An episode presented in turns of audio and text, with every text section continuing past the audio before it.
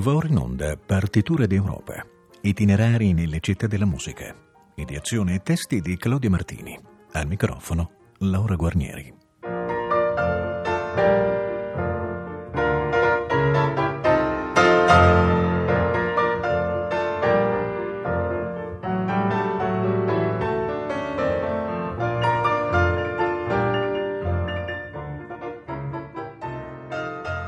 Buon pomeriggio. Partiture d'Europa va oggi in scena a Lisbona, fascinosa capitale del Portogallo e città dalla grandissima tradizione culturale e musicale.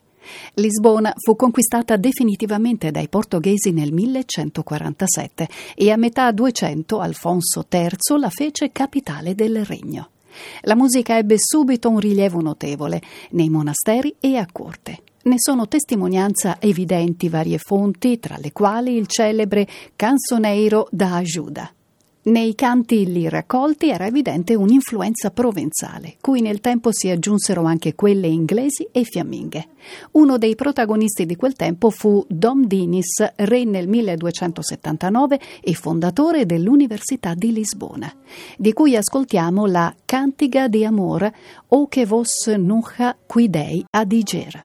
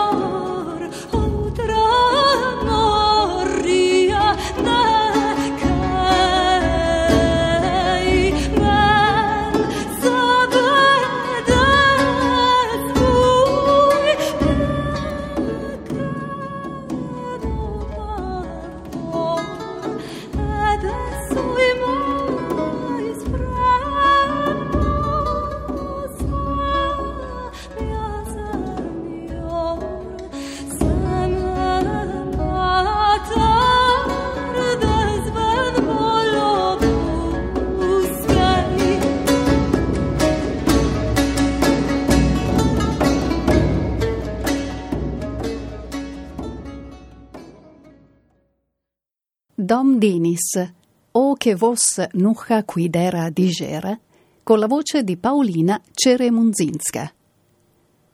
Uno dei tratti distintivi della musica portoghese è stato il tono malinconico, un po' triste e fatalistico delle melodie e dei testi.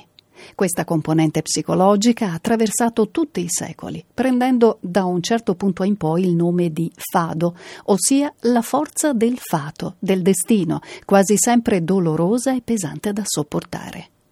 Molti lo conoscono dalla splendida voce di Amália Rodrigues, ma la radice è lontana, rimonta a tempi antichi. In un disco intitolato Lacrime di Lisbona, il direttore Paul Van Nevel e l'ensemble Huelgas hanno fissato alcune di queste musiche struggenti. Una di queste è la bellissima Lágrimas de Saudade, Lacrime di Nostalgia, titolo emblematico come pochi.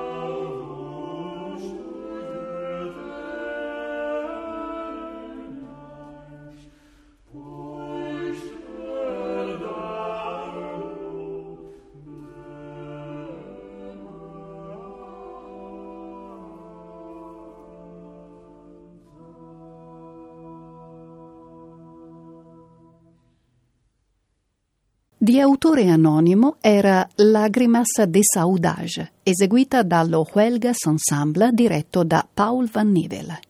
Durante il regno di João I, a cavallo fra trecento e quattrocento, la corte di Lisbona si raffinò sotto l'influenza borgognona e le scoperte geografiche dei portoghesi, arricchendo la città, la resero un importante centro culturale di tutto l'Occidente. Nacquero le forme del vilansico, della ciacota, della folia. Giunsero all'apogeo la cultura polifonica e la musica per tastiera, con autori come Felipe de Magalhães, Manuel Rodrigues Coelho, Manuel Cardoso, Duarte Lobo. Quest'ultimo in particolare fu uno dei massimi scrittori di musica sacra del suo tempo. Lo dimostra il sontuoso Requiem che è ora in scaletta.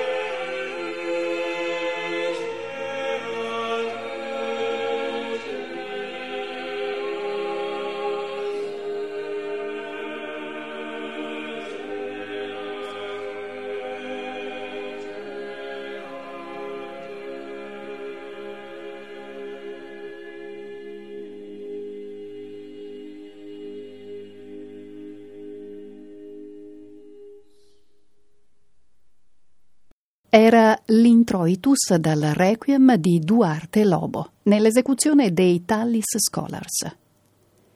Luminosissima figura di sovrano, intellettuale e musicista fu João quarto, che dopo l'occupazione spagnola e la rivolta del milleseicentoquaranta dette nuovo impulso alla musica di corte. Egli possedeva peraltro una delle maggiori biblioteche musicali dell'epoca, dal catalogo sterminato, purtroppo distrutta nel terribile maremoto che distrusse Lisbona nel millesettecentocinquantacinque. Alcune delle sue musiche sono ancora oggi eseguite dai complessi di musica antica e barocca più importanti del mondo. John Eliot Gardiner, nel suo fortunatissimo disco intitolato Santiago a Cappella, ha inserito una delle sue composizioni più celebri, Crux Fidelis. Ascoltiamola.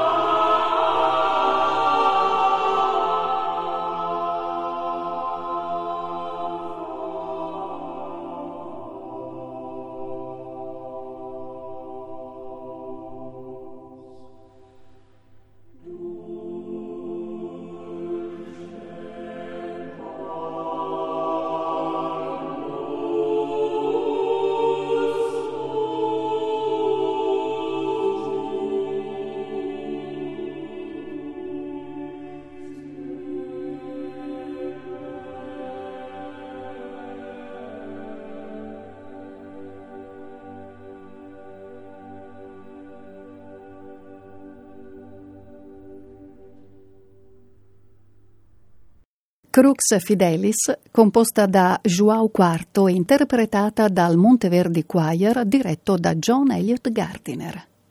Lo splendore del barocco portoghese del tempo non sta però solo nella musica sacra, ma anche nella musica più libera e spigliata degli autori che scrissero canzoni, villancicos e romanze, in uno stile che non aveva niente da invidiare alle corti più prestigiose di Spagna, Francia, Italia e Inghilterra.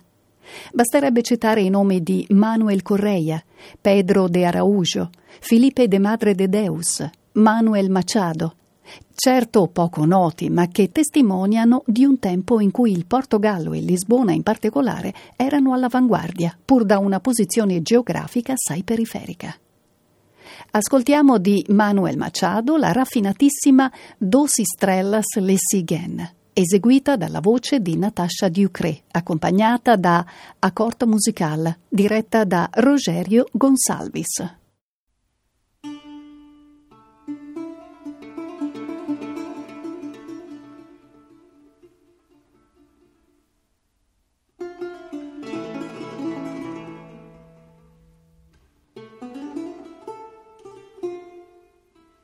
Thank you.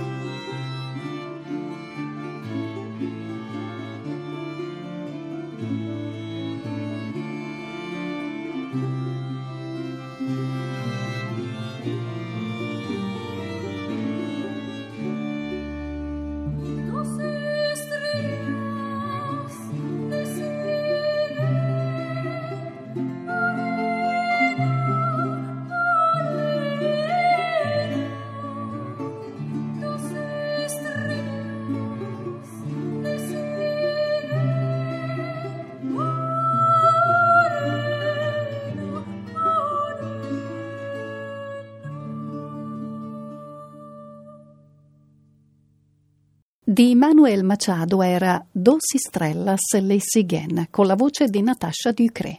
Allo svoltare del secolo, tra Seicento e Settecento, crebbe a Lisbona l'interesse musicale nelle classi nobili e borghesi.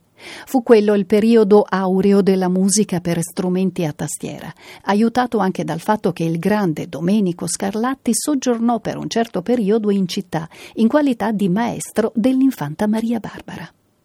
Si rafforzò certo l'influenza italiana, ma l'opera di compositori come Susa Carvaglio, Frei Jacinto, Manuel Santo Elias e Carlos Seixas esprimeva un sentimento lirico nazionale che si inseriva a buon diritto nella lunghissima tradizione iberica.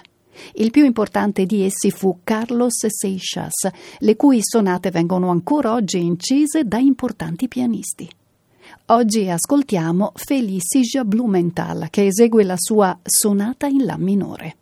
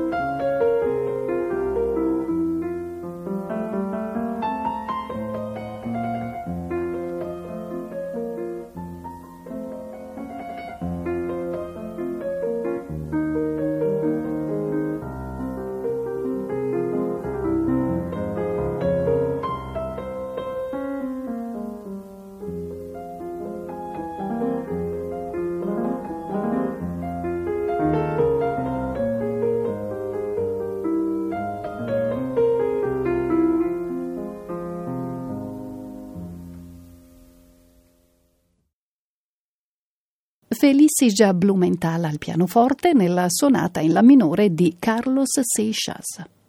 L'influenza italiana si era già fatta sentire nell'opera. Nel milleseicentottantadue un'ambasceria del Duca di Savoia aveva fatto conoscere quel genere musicale ai lusitani. Il nuovo Teatro San Carlos, costruito dopo il terremoto del millesettecentocinquantacinque, fu inaugurato con un'opera di Cimarosa, La ballerina amante. E i migliori compositori dell'epoca venivano a perfezionarsi a Roma o a Napoli. I più talentuosi furono Antonio Teixeira, João Rodrigues Esteves e soprattutto Francisco Antonio de Almeida, uno dei maggiori compositori portoghesi del primo Settecento. Le sue musiche sono sempre piacevolissime rivelazioni, ricche di melodia e di accurate armonizzazioni. Ecco l'aria In queste lagrime Arsindo specchiati, dall'opera Il trionfo d'amore. La voce del soprano Ana Quintanza, Voces Celestes e Os Músicos do Tejo sono diretti da Marco Magalhães.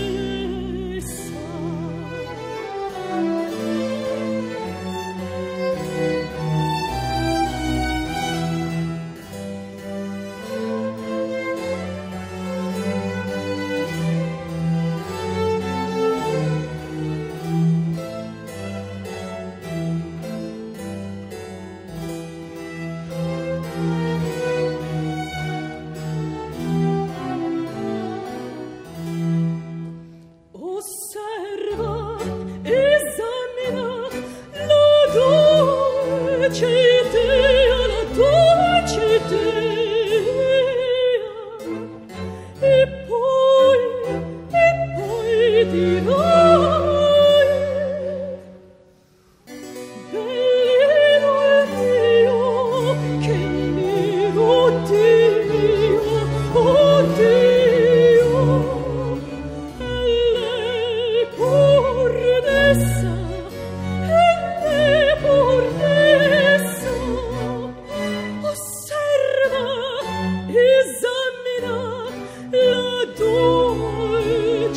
idea.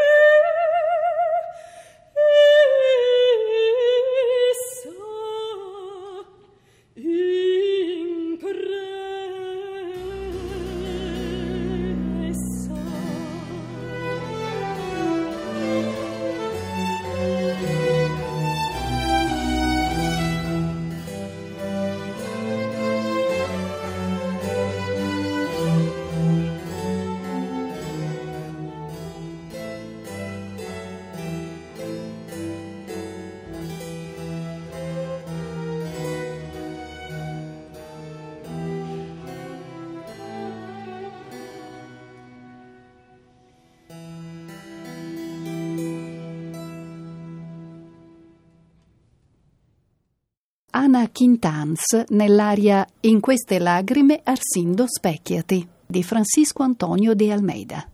Dall'Ottocento in avanti la vita musicale di Lisbona subì un calo. Nel milleottocentootto la corte fu trasferita a Rio de Janeiro e quasi di conseguenza fu chiuso il seminario patriarcale. Le grandi correnti dello sviluppo mondiale seguivano altri percorsi e Lisbona si trovò un po' ai margini. Ma molti musicisti di valore continuarono a nascere o lavorare nella capitale lusitana. Uno di questi è José Vianna da Motta, nato nel milleottocentosessantotto nell'isola di São Tomé e poi vissuto a lungo a Lisbona, dove fu direttore del conservatorio. Fu uno degli ultimi allievi di Franz Liszt ed era considerato nei primi anni del Novecento uno dei pianisti più dotati e spettacolari, oltre ad avere indubbie capacità di compositore.